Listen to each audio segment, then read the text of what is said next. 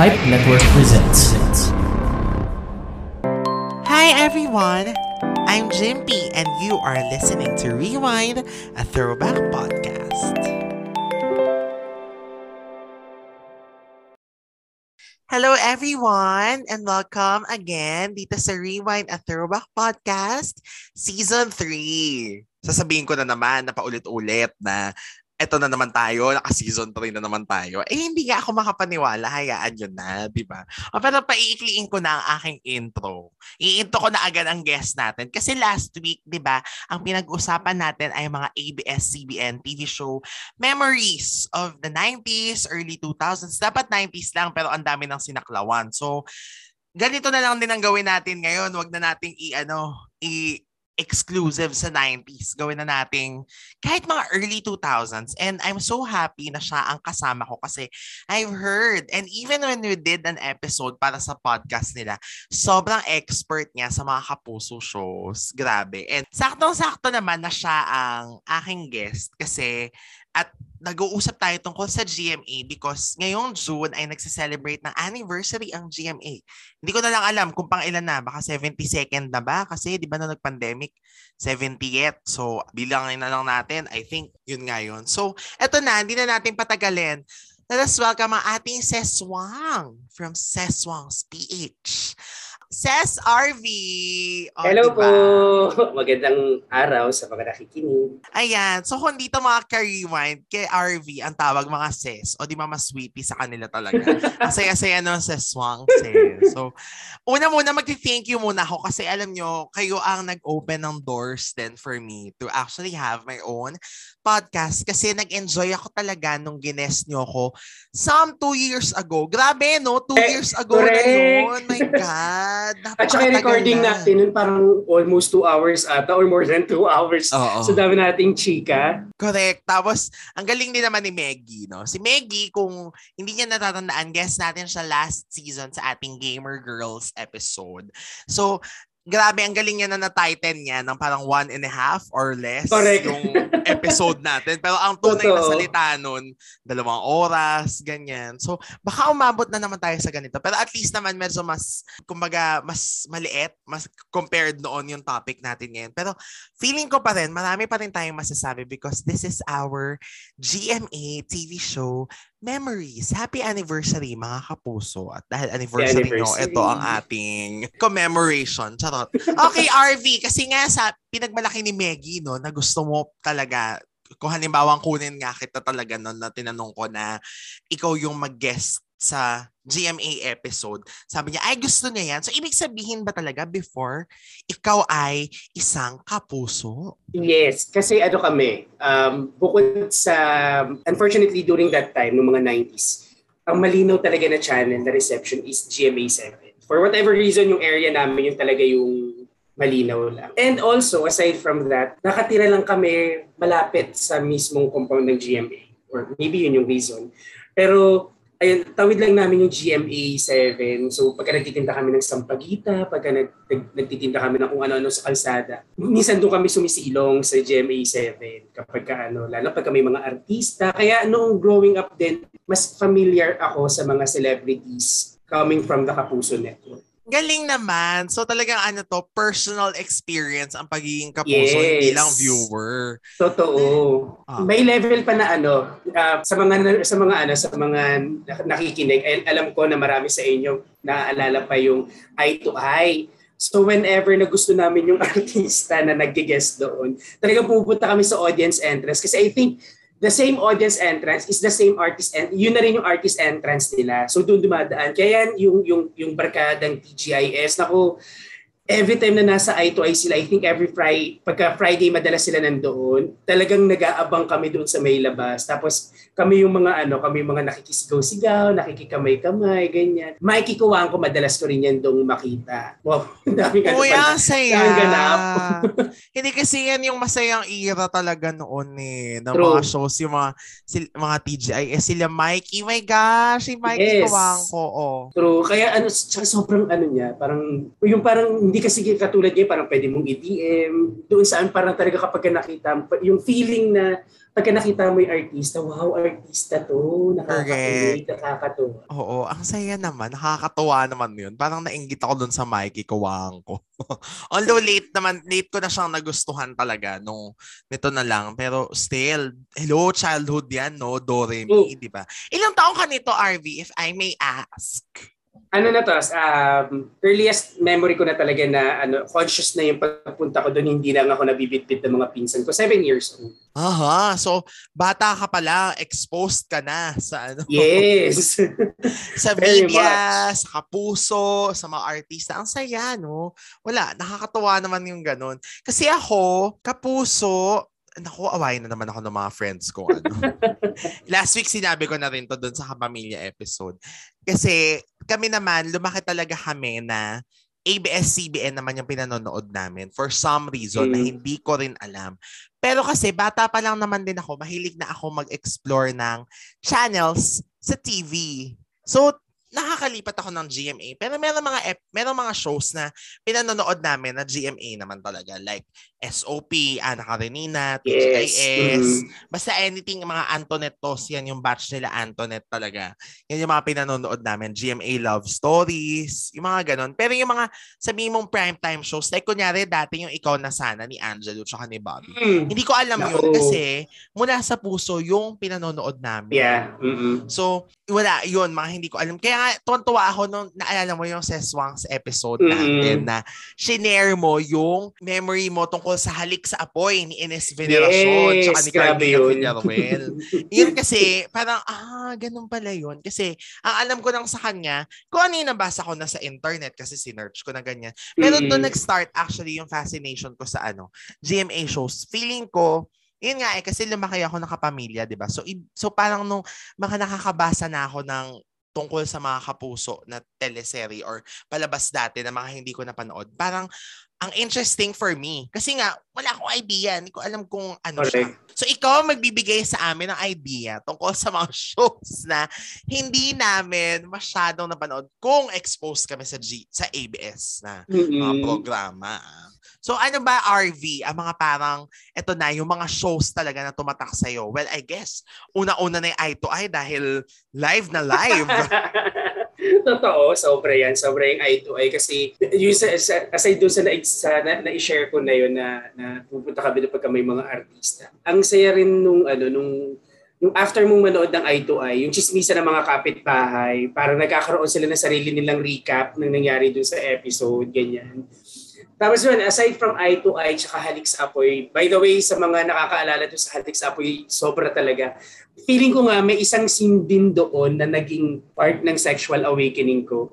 Ito yung, if I'm not mistaken, si Ines Veneracion din to at saka si Gabby Eigenman. May part na nag-kiss sila, nag-kiss sila sa kotse. So sa, nasa driver side si, ano, si Gabby Eigenman tapos si Ines Veneracion nasa labas. Tapos kinagat niya yung labi ni Gabby Eigenman. Oh my so, God! Mo sa screen na may, Yes, yung may pumitik yung loving guys. So parang hanggang ngayon sabi ko, oo nga, no, tumatak pa rin siya sa akin. So parang feeling ko may kinalaman niya sa sexual awakening ko.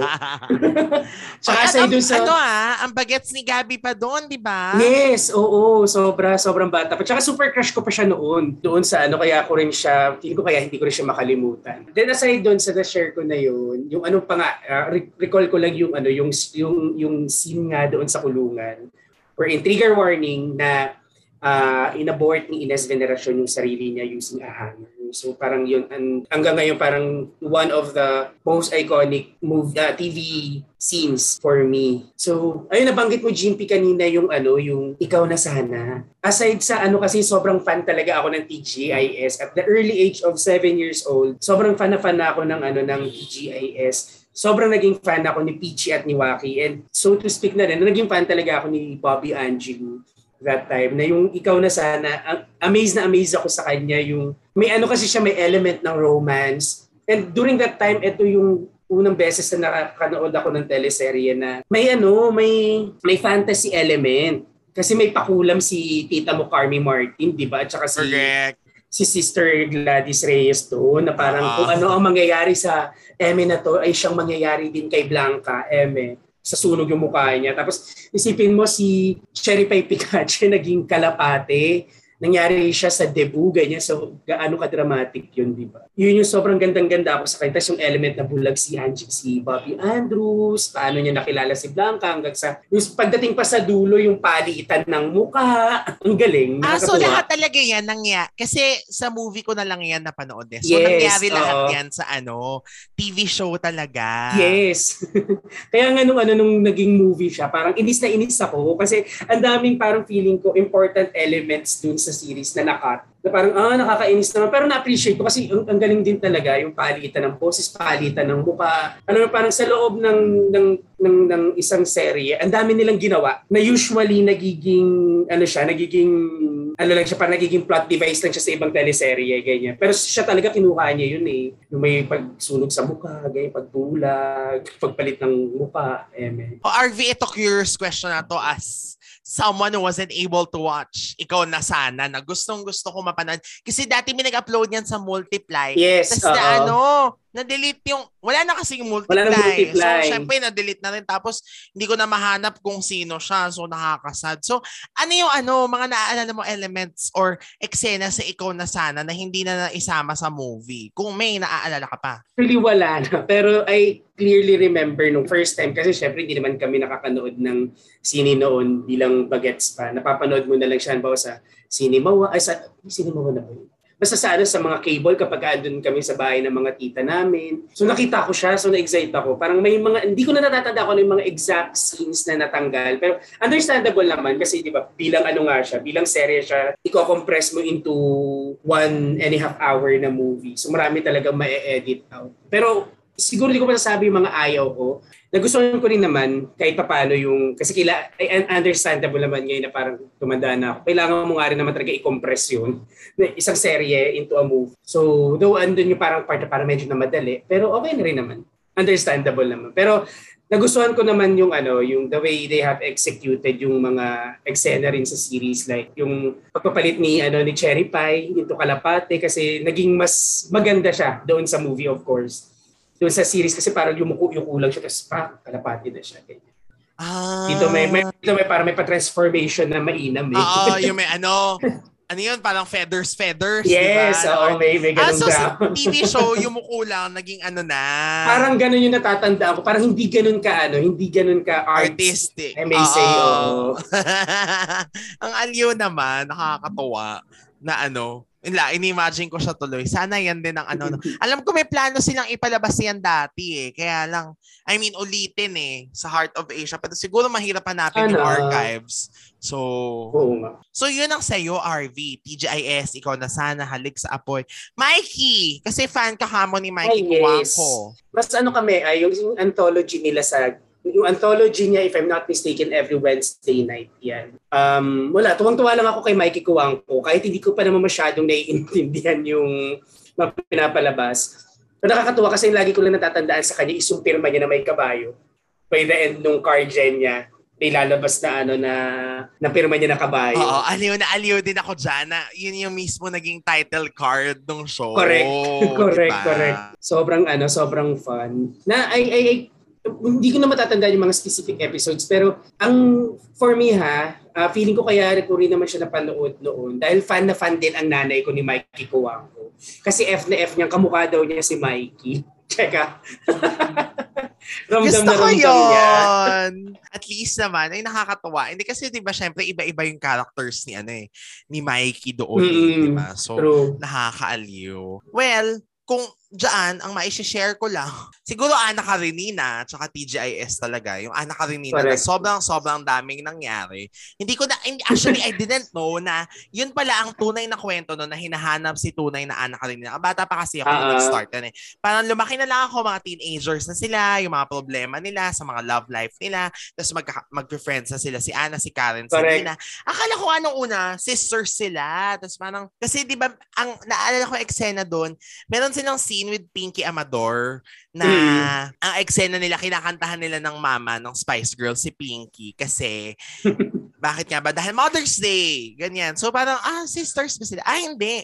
Tapos di ba may Champagne Morales pa yan, napanggap-panggap yes, sa ano. oo. Ano ka rin, my God, si Champagne. Di ba? Grabe naman yung Champagne Morales na ano.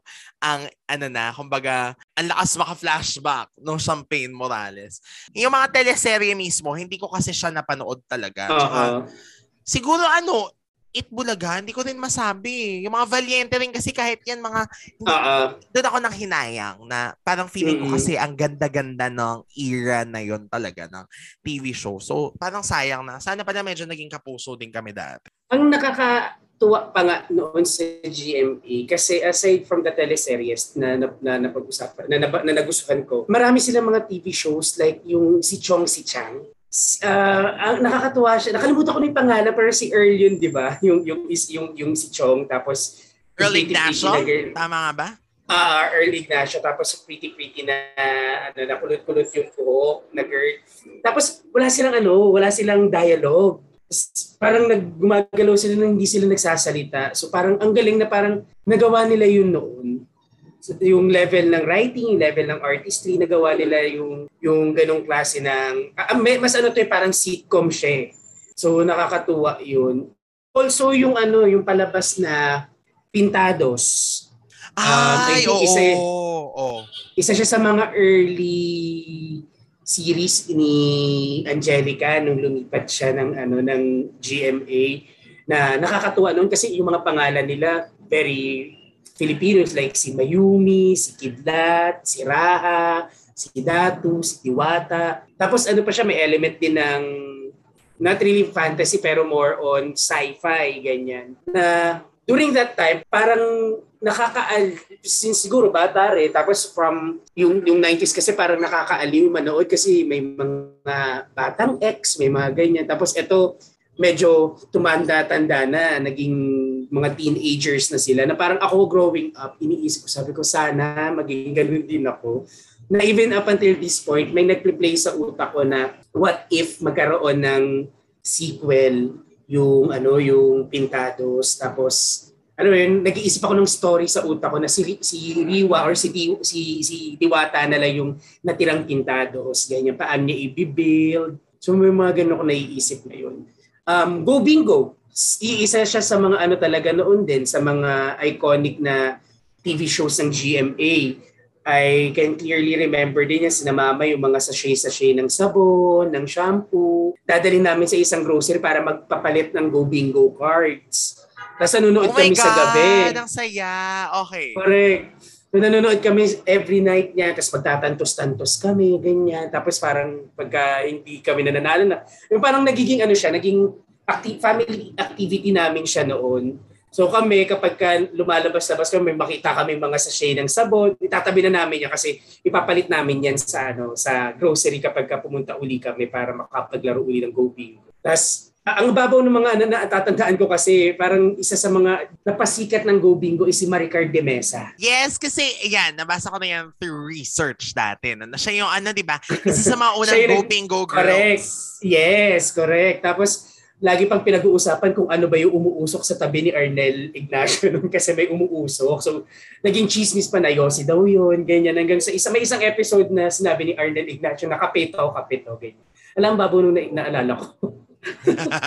Hindi, pero yun yung mga nakakatuwa na ano, di ba? Syempre yung mga trivial talaga na bagay dati, yun yung talagang tatatak sa'yo na nakakatawa naman yun, yung umuusok. May mga ganong effect kasi sa pala tabi niya. dati.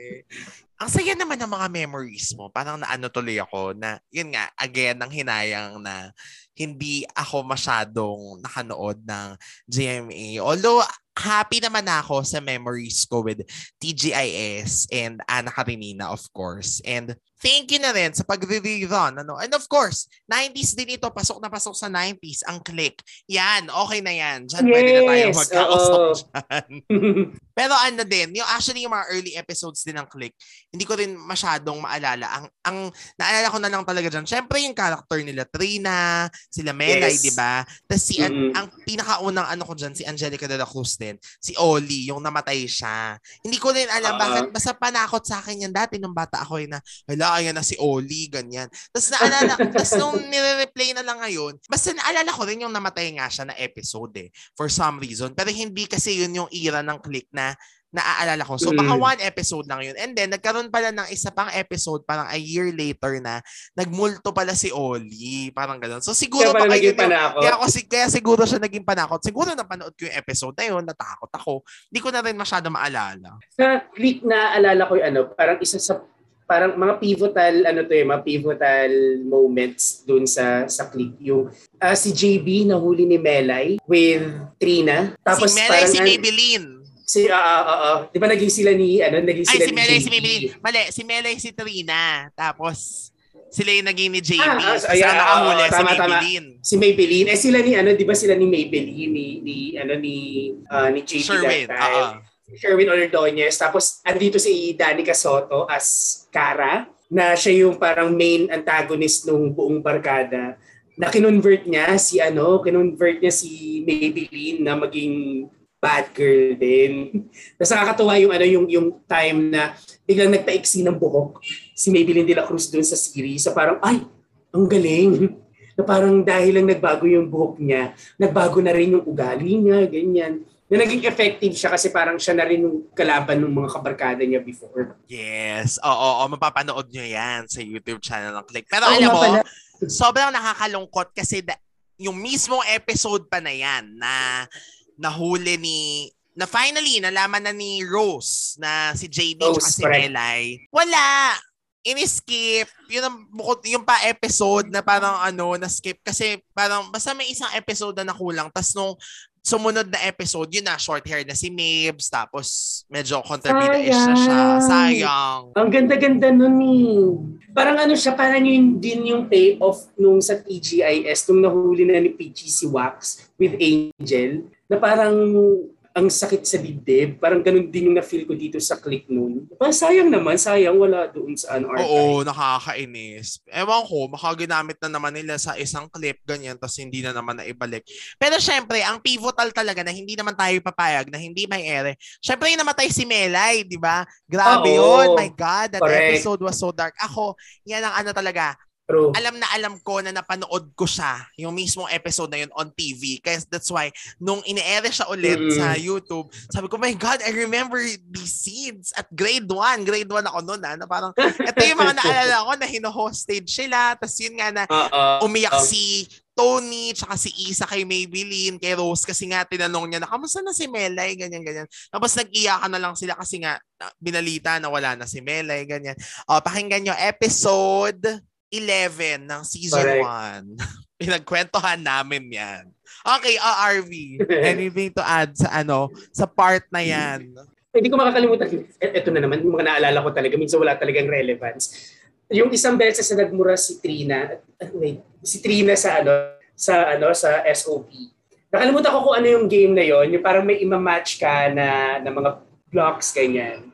Tapos na paano siya, ay shit. Ganun siya sa on TV.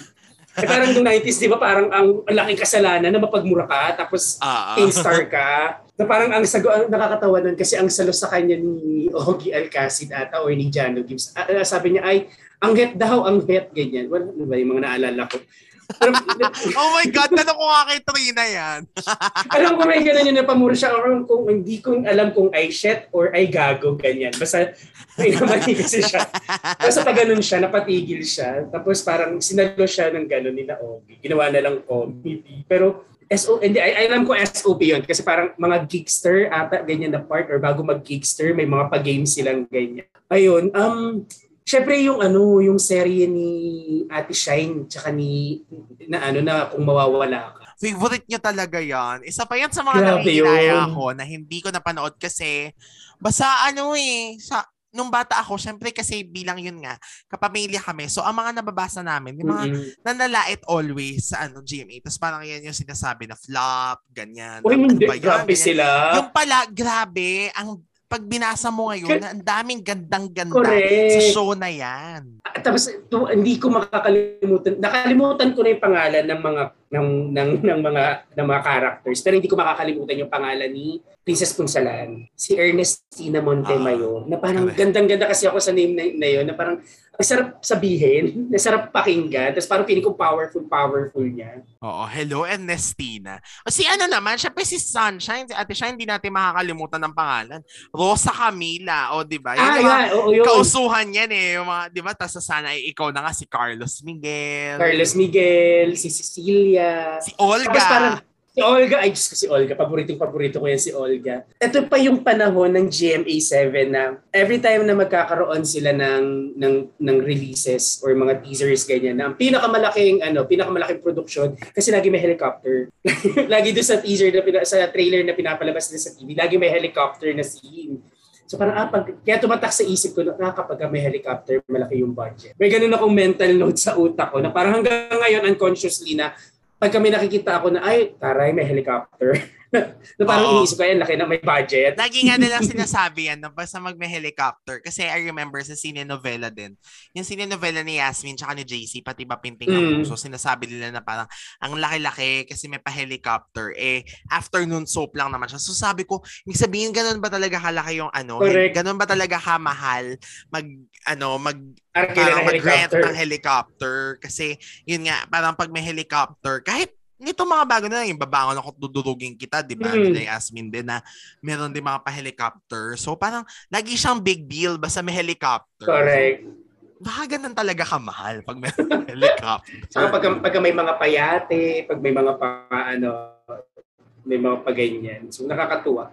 Alam, um, siguro sa mga ano, sa mga series na natatandaan ko na lang yung title, pero hindi ko na natatandaan yung mismong plot na, na yung, yung mismong story nila. Uh, Mia Amor, yung kay Samantha Lopez. Mia Gracia! Mia Gracia, Mia Amor. Kaklase ko pala nung high school yun. Mia Gracia. Mia Gracia, yes. Natatanda ko siya. Tapos parang siya yung, ah, kung ako nagkakamali, siya yung dalawa yung pagkatao. Dalawa siya. Yes, isa ang mukha. kambal, oo. Kambal, kambal yan. Gustong gusto ko rin siya noon, pero di ko na siya natatandaan.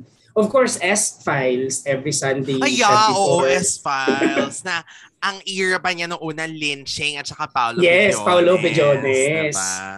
Tapos parang laging ano, syempre naabangan din yung tapatan ng ano ng Star Talk, yung mga ano ni during yung era ni Manay Loli tsaka Rosana Roses. I'm not sure kung nagpang-abot yes. si Boy Abunda at tsaka si ano eh si Rosana. si Rosana sa Star Talk. Pero yun na yung natatandaan ko yung, uh-huh. yung ano yung flawless. yung mga pa-under ni, ano, ni Rosana, no? na parang uh-huh. every week, lagi ata silang may summon sa MTRCB.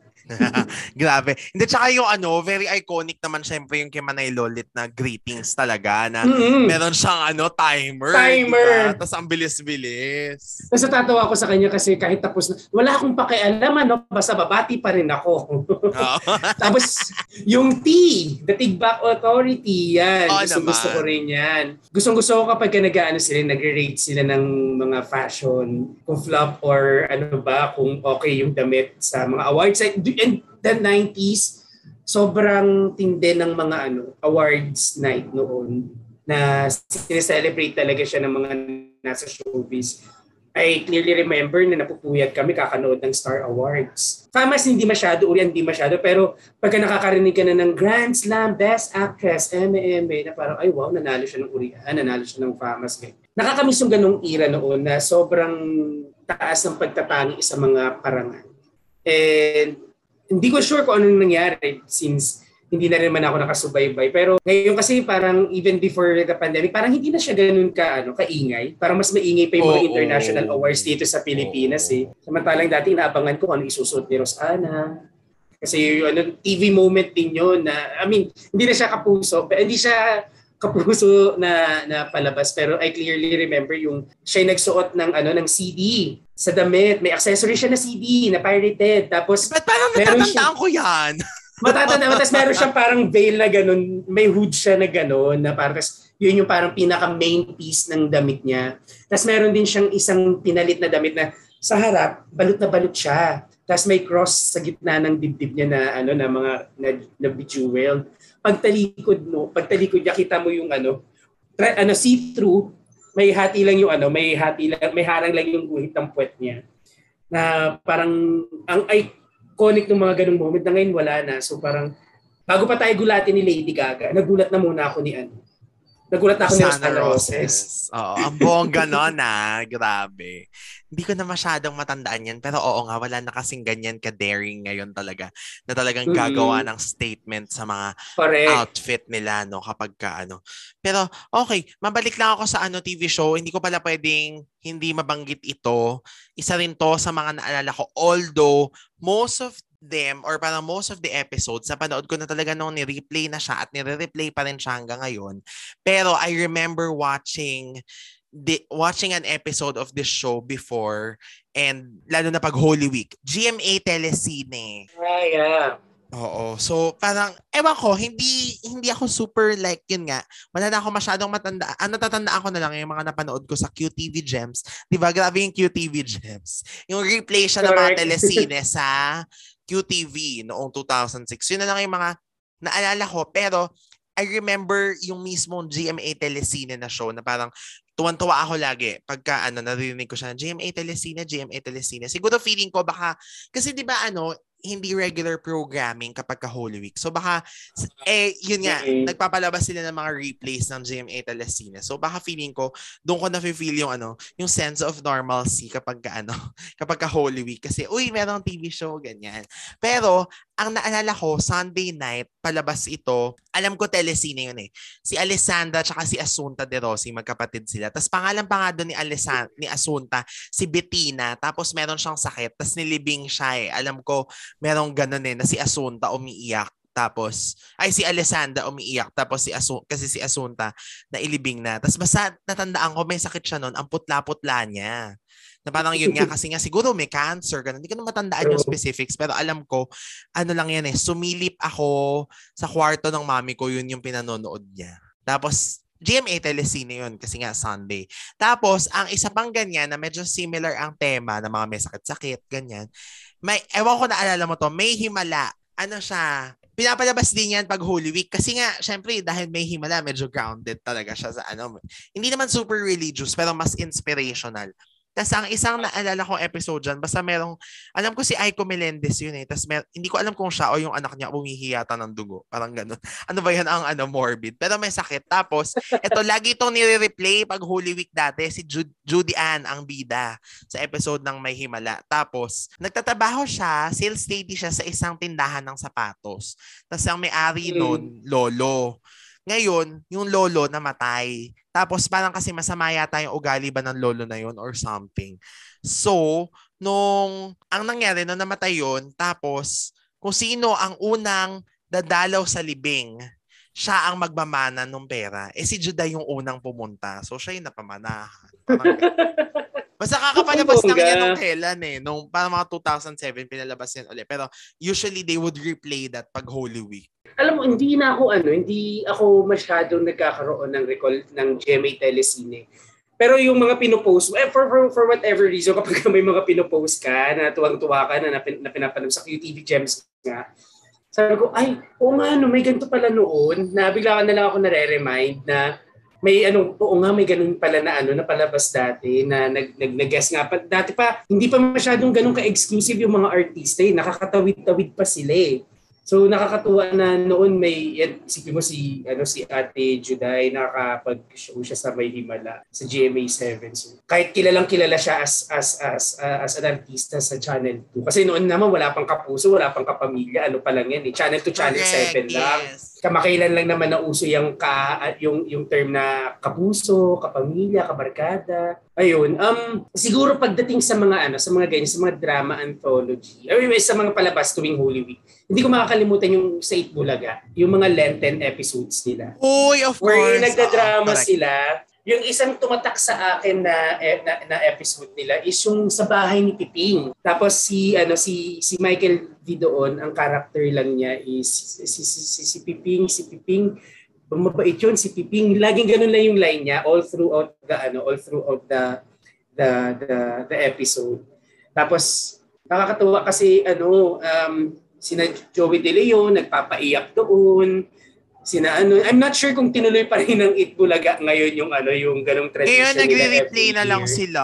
Hindi na sila Ay, hindi na sila nagpo-produce ng bago. Oo. Sayang. Ang Well, at least mga nung ano- pandemic ah. Nung pandemic. Ah, ah, sa bagay, sa bagay. Sa bagay. Pero yun, isa yun sa mga pinakapaborito ko na ang ending kasi parang inampon sila ng tatay ni Joey De Leon which is si Piping. Tapos since magte-take over na si Joey De Leon doon sa bahay, gusto na niyang paalisin yung mga tao. Parang ganun yung ano niya, yung plot niya. Nasa, syempre sa ano, no? dulo. Laging kontrabida si pa- Joey De Leon sa ano, sa mga Lenten special. Sige, tapusin mo, susundutan ko. Hindi, kasi feeling ko kaya laging ano, laging ganun yung role niya. Kasi di ba si Vic Soto rin naman ang nagiging role niya kung hindi masungit na kuya, masungit na tatay, ganyan. Kasi sila yung mga laging nagpapatawa sa show or sila yung at least um, nilook up as uh, mga comedians sa ano sa Bulaga. So parang kailangan lang paliin talaga yung ano para magkaroon ng kakaibang atake naman daw. Correct. O yun, kasi nga, ang episode naman na naalala ko, ang title naman niya, Ang Kayamanan. Hindi ko na matandaan kung sino yung mga co-stars, pero alam ko, isa sa mga anak niya doon, si Tony Gonzaga. So, itbulaga pa si Tony nung time na Wow. ito. Tapos, merong eksena doon, ah, ewan ko naman, ang syonga-syonga din naman ng character ni Tony, na mamalansya siya, kumakain siya ng chocolate. So, eh, syempre, obvious naman na inano na lang yon no? Para magkaroon talaga ng conflict pag naiisip mo ngayon. Pero pag naisip mo dati, ang ano naman, ba't naman kasi namamalan tsaka kumakain ka ng chocolate? So, ang nangyari tuloy, nadumihan niya yung damit ng tatay niya habang nag-aano, habang namamalan siya. Eh di ayun, binugbog tuloy siya ni Joey De Leon. Tapos naalala ko parang dumugo pa yung ano niya eh, yung ilong, parang something like that. Kasi nga pinagbubugbog siya ng tatay niya dahil naman siya ng chocolate yung ano. Chocolate. naalala ko pa si Tony nun, ang sarap-sarap ng kain niya ng chocolate habang namamalan siya. Like, as in talagang sinusubo niya yung kamay niya, ganyan. Yung normal, kung paano ka kumain ng Ah, ah. chocolate bar, ganun. Eh, namantsahan ng damit. Medyo ano na yun, nahulaan ko na yun na ano, naku, mamamantsahan nga yan. Kasi nga, yun na yung sinet up eh. Ang isa naman na episode na naalala ko pa sa Lenten Special, ano na to, hindi siya mismong sa Lenten Special. Feeling ko ni-replay na lang ito for Holy Week purposes. Kasi di ba minsan yung Monday, Thursday, yun sila, nagre-replay sila nung parang mga dating episodes. Ang title niya, Liwanag sa Dilim, nandun si Francis M. tsaka si Aiza Sigera. Tapos, magkuya sila. Pero si Francis M, parang bad siya doon eh. Bad siya na kuya, ganyan na adik-adik, ganyan. Tapos napatay siya sa isang, hindi ko matandaan kung paano siya namatay, ganyan. Basta may eksena lang na nasa morgue. Pero ang ending, or hindi pa nga ata ending to eh, parang kalagitnaan pa lang, hindi ko kasi natapos yung mismong palabas. Dinonate yung mata niya kay Aiza na bulag. Ay, ganda. Kaya liwanag sa dilim. Ganda. Naalala ko paano purple yung kulay niyan eh, nung liwanag sa dilim. Ganyan. Yun. Ano pa ba yung is- yung isa naman? Ito kasi medyo Holy Week na to pinalaba. As in, replay ng Holy Week. Parang ganun. Ang title naman, Perfect. Si Vic Soto, si Diana Zubiri, si Sherilyn Reyes. Magkapatid Reyes. si Sherilyn tsaka si Vic. Tapos, hindi ba ma-pronounce yung F at saka P kaya perfect? Parang ganon. Tapos, yung si Vic doon, perfectionist siya talaga na kuya. Tapos si Sherilyn nga, bukod sa hindi ma-pronounce yung P at F, parang minamaliit niya lagi kasi nga parang ganito lang, ganyan. Yung parang mediocre yung kapatid niya. Tapos si Diana Zubiri, alam ko si Diana Zubiri yun eh, parang naging asawa ni Vic, tapos binibrainwash niya na yung kapatid mo na yan, kahit kailan, keme, keme, ganyan, ganyan. Basta yun yung naalala ko noon. In fairness, ang daming magagandang Itbulaga Lenten specials. Correct. Totoo, na parang nakaka nakaka ano nakakatuwa rin naman na na naging tradition eh. Parang nakahinga yung mga tao sa laging magulo, laging masaya, ganyan na itbulaga. I also remember noon, ito, tatalon ako sa isa pang naalala ko na ano rin, na drama anthology, yung pinapirasong pangarap ni Manay Gina de Veneza. Yes! Sa hapon. Okay. Wow, parang kapuso din naman pala ako dati. Ang dami ko rin naalala. Kasi si Manay Gina, fixture siya dati sa hapon talaga, di ba? Na parang pag nakita mo siya, Correct. hapon na, drama na sa hapon. Totoo. Tapos doon ko unang na ano nga, na, na-share ko sa isang episode din namin na unang best ko naging crush si Rojan Cruz. Gets mo si ano, Rojo nun. Oo, sobrang bagets pa. Tapos doon ko rin na, na-discover yung term na mascom kasi uh, sinabihan siya ng teacher niya na alam mo bagay sa yung mag-mascom, ganyan. So ayun, sinabi ko na rin na gusto ko mag-mascom. Without knowing kung ano yung mascom. Pero ang nakakatuwa yun kasi parang alam ko na yun eh kapag pinapirasong pangarap, yung isang story buong week siya, di ba? Friday nag end yung ano, nag, na, yung pinaka-finale. May isa ako natatandaan, I don't, eh, isang episode din na naiyak din, na nakakaiyak din is yung kay Delia Flores.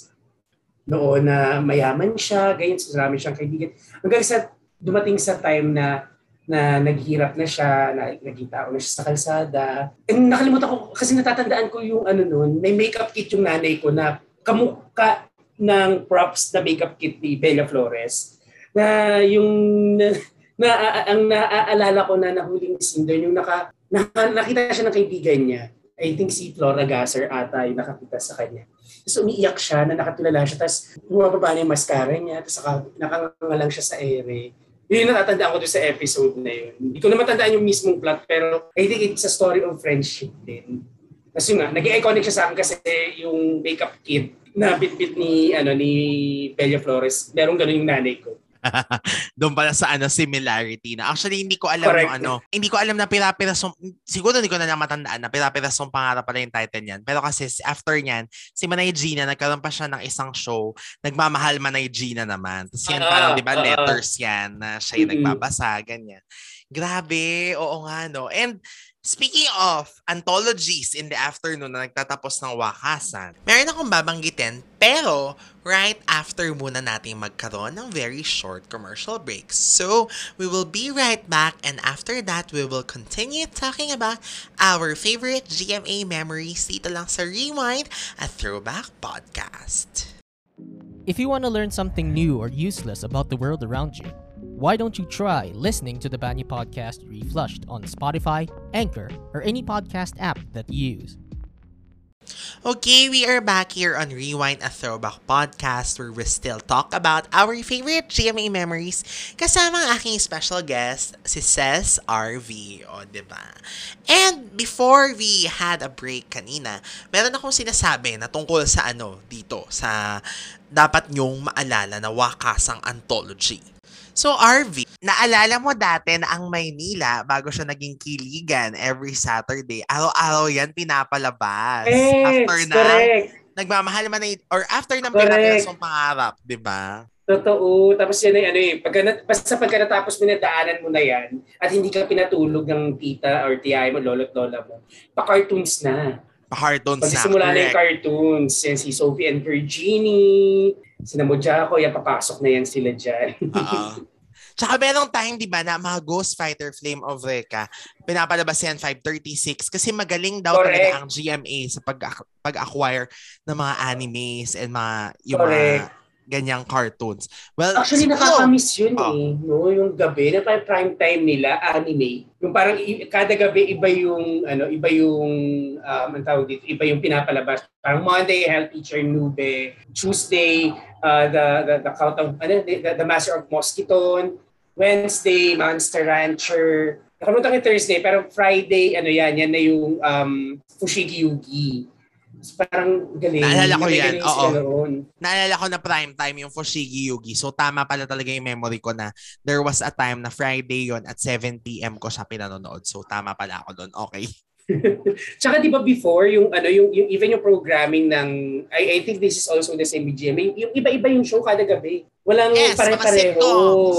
'Di ba? Parang Monday, iba eh, parang Tuesday, ay, natatandaan ko na kasi yung bebote nga eh. Every Wednesday yan. Tuwang-tuwa ako kapag bebote nga na kasi feeling ko malapit na mag-Friday. Thursday, okay ka fairy ko. Tapos Friday, bubble gang. Yan yung mga natatandaan ko na ano na programming nila noon. And sa bebote nga, tuwang-tuwa ako doon kasi binalik nila yung tandem ni Angie Iliana and Jano Gibbs na nag-originate sa Over the Bacod. Oh! Tapos parang ni parang parang binalik na yung tandem na yun. Though magkaiba sila, na iba na yung pangalan, iba na yung story, na ang ano nila is magbabu- magbubuti sila. Tapos nakapulit sila ng bote, nung, nung nirop nila, may lumabas na genie. Which is si G-Ton G. Ah, ah, si yung original na genie ah, nila. Ah. Tapos ang iconic nung pinto ng ref sa loob ng bahay nila. Kasi yun yung pinto nila papunta ng CR. Wala silang ref. Yung pintuan nila na yon papunta ng CR siya. So, ang saya, ang cute. Ayun, Tuesday school ka lang. Ito naman Ah, yung yes. parang ano nila ng palibhasa lalaki. Kay Raymart Santiago, LJ Reyes, si Manong Joey Marquez. Yan LJ sila. Moreno, hindi LJ LJ Reyes. Moreno, LJ Mar LJ Reyes. Oh, LJ Moreno yan. So, sobrang naging girl crush ko dyan si LJ Moreno noon eh. And of course, naging crush ko rin si, ano, si Raymart Santiago because of that sitcom. Na cute na cute ako kay Raymart noon. Tapos, ano rin sa kanila, dyan din, din nagsimula si Dagul, if I'm not mistaken. Yes, oo. Tapos mga bigla silang naglipatan sa ano, 'di ba? Sa ABS Correct. na natapos yung cool ka lang. Kaya very controversial yun, yung si Dagul at saka si Long Mejia. Lumipat Correct. kasi nga talagang fixture sila sa cool ka lang. Naalala ko 'yan.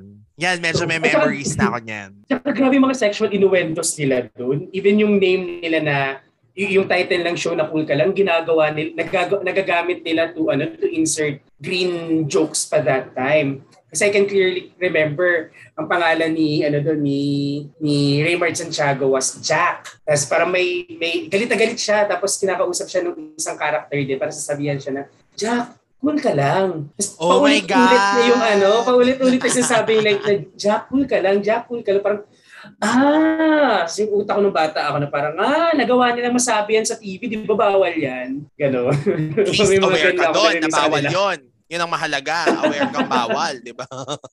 Nakakaloka. Ano ba yan? Grabe nga mga sitcom. Hindi kasi ako mas sitcom dati, pero for some reason, I know cool ka lang na naging Mm. Monday nights because si Magpakailanman ay nilipat Yes. ng Thursday nights. Correct. Si Bebote nga, na all of these are being aired on GMA's YouTube channel. Ang nakakasad lang was yung mga first few episodes kasi 'di ba in internationally re-air to. So, merong mga ibang episodes na na-edit na tapos iniba yung Ah. scoring, iba na yung kanta, iba yung kanta sa Mm. cool ka lang eh. Sa Bebote nga din iba yung kanta. So, Pero, pero maka, ano, maka Dawson's Creek sa Netflix. Ah, ganon, ganon. Diba? Sabi ko nga, in fairness eh.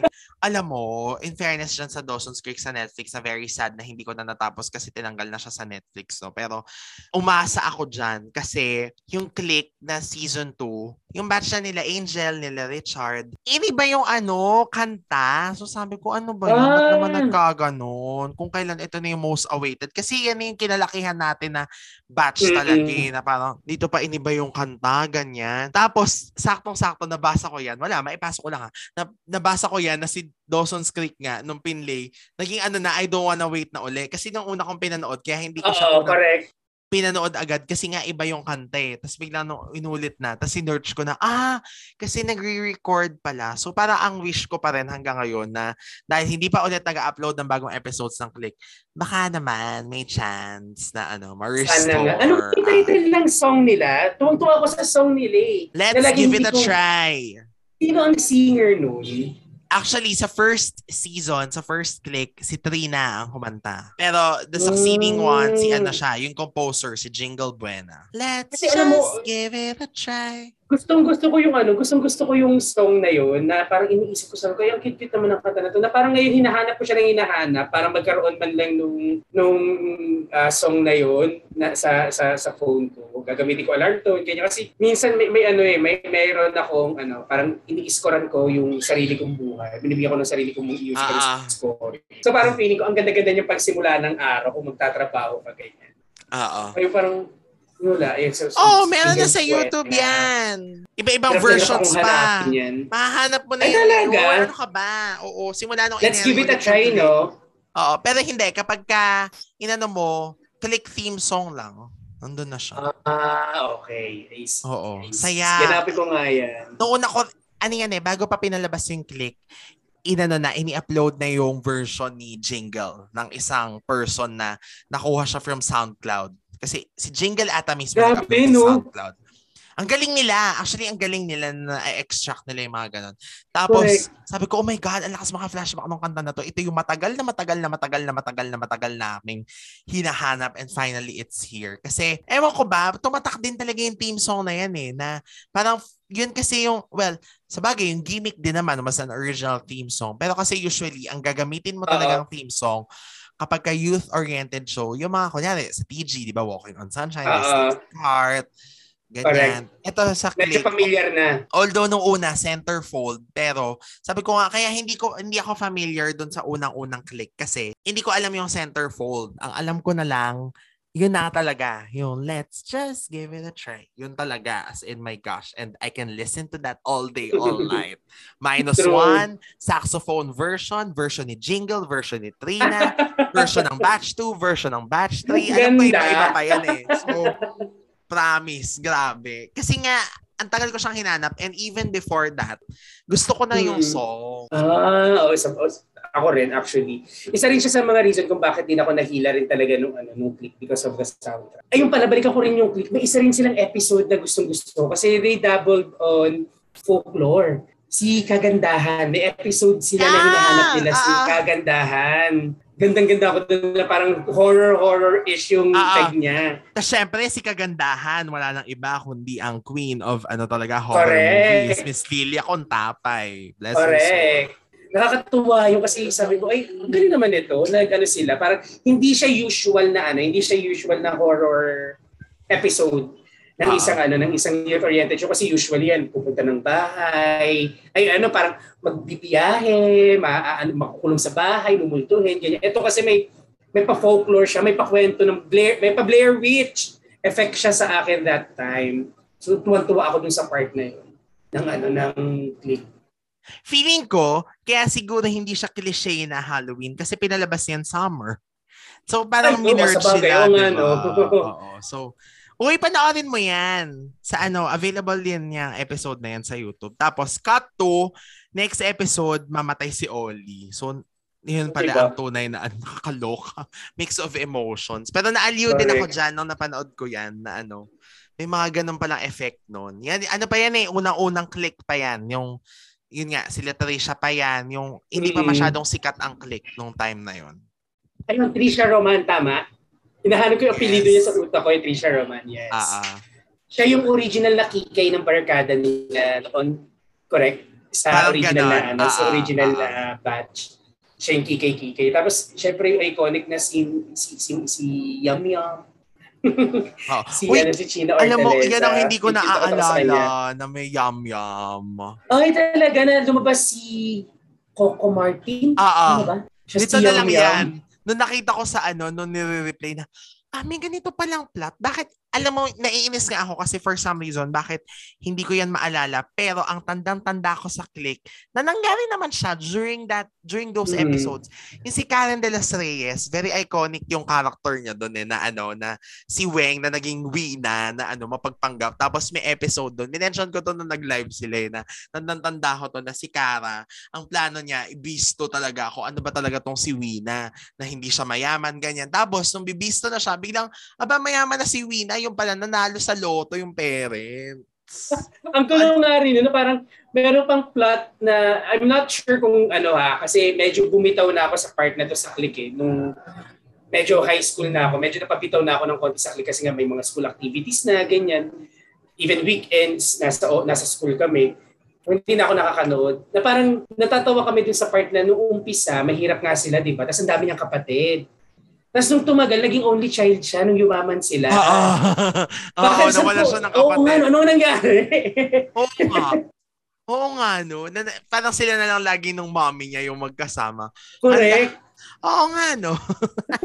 Ko, oh, ano, ano nangyari sa mga kapatid niya? Tapos pumasok din dyan sina, ano, sina Carl Calabao, Ka- si Carl Ah, Calabao. Sa ano yan? di Sa ba? batch 1 yan, si Carl. Magkasabay sila ni China pumasok. Kaya hinahanap ko din yung episode na yan eh, na sabi ko, alam mo, meron yun eh, na naging part yun eh, si Carl Calabao na commercial model. Tapos si China pala din, Correct. commercial model noon. So parang ano, magkakasama sila. Tapos sila na yung parang ano, third, how do you call this? Third chapter siguro ng batch 1. Mm. Kasi yan na yung namatay na si, si Melay, ganyan. So may mga bago ng barkada, ganyan. So Kaso, mabilis lang pala sila. Tinanggal din pala sila Carl. Sila ano, yung mga Ah, ibang okay. Keme. Pero, Kasi parang kung kumbaga sa ano yung pagsikat nila noon was viral eh. Parang bigla na silang sumikat na out of Oo. nowhere, bigla silang lumabas na, oo, tapos bigla silang naging part ng click. Tapos nawala nga rin kagad.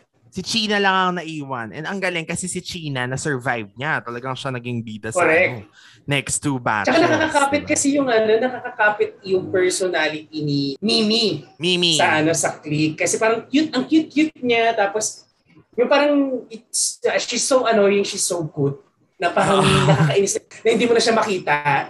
Tapos yung pagpasok ni na Richard Gutierrez, and ni na Angel Locsin, na dati magka, makambal pa si ano, si Angel at saka si Richard, si Charlie at saka ano ko pangalan ni Enzo! Richard. Na tapos after na nagmulawin sila, sila na ang magkatamban. Oo. Alam mo, shocking din sa akin yan. Kasi parang, Loko nyo kami. Magkambal sila dito sa click. Paano sila Correct, magiging magkapatid magka-love sila eh. Huwag nyo kaming lokohin. Tapos, in fairness, bagay naman. ano, yeah, mm, agree, agree. Na nag-work din talaga. Ito, ah, ano na ako, pupunta na ako ng mga mga late night na yung mga after dark na ng mga shows nila. Inano rin lang si Jojo Alihar, Jojo All The Way, nagkaroon din sila ng ganun. Pero nagkaroon muna sila, nauso yung mga chat-chat sa ano, Ah, sa ah, TV. ah, ah, ah, ah. Text tube. Ang text tube yan, yung mga text tube, views, ganyan, na alongside na nanonood ka ng ano, nanonood ka ng Doraemon, rira ng Doraemon. Puro chat naman ganyan. Naalala ko kasi kami magpipinsan.